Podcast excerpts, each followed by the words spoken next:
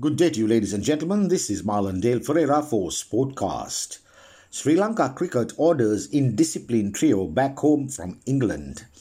Struggling Sri Lanka batsmen Kusal Mendis, Niroshan Dickwella, and Danushka Gunatilaka have been ordered to return to the island for what Sri Lanka cricket said was their presence outside their designated hotel on the current tour of England being in violation of team regulations.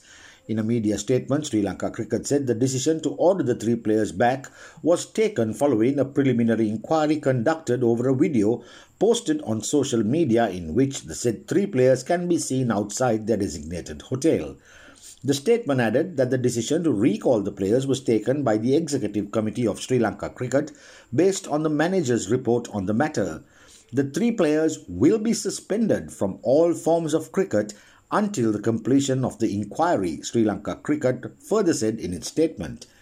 Social media was also awash with postings calling for the banning of the three players and a boycott of watching the team play in the remainder of the Tour of England, which concludes with a three match one day international series starting on Tuesday.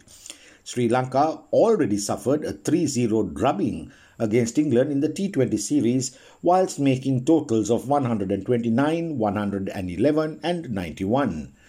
Mendis had accumulated just 54 runs in the three matches, whilst Gunatilaka contributed a poor 26 runs from three games.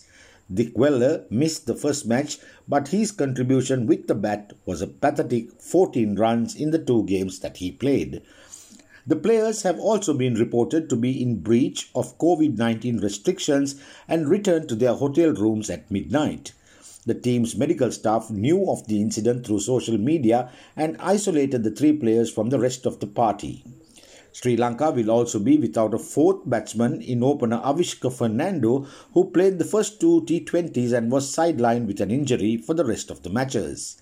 Meanwhile, Minister of Sports Namal Rajapaksa posted a tweet which read, quote, Opportunity and time can be invested into youngsters to represent the country in an attempt to revive Sri Lanka cricket. However, playing with a lack of intent and poor discipline should not be tolerated. Sri Lanka cricket must take strict action against the players who violate these rules. This is Marlon Dale Ferreira signing off for Sportcast.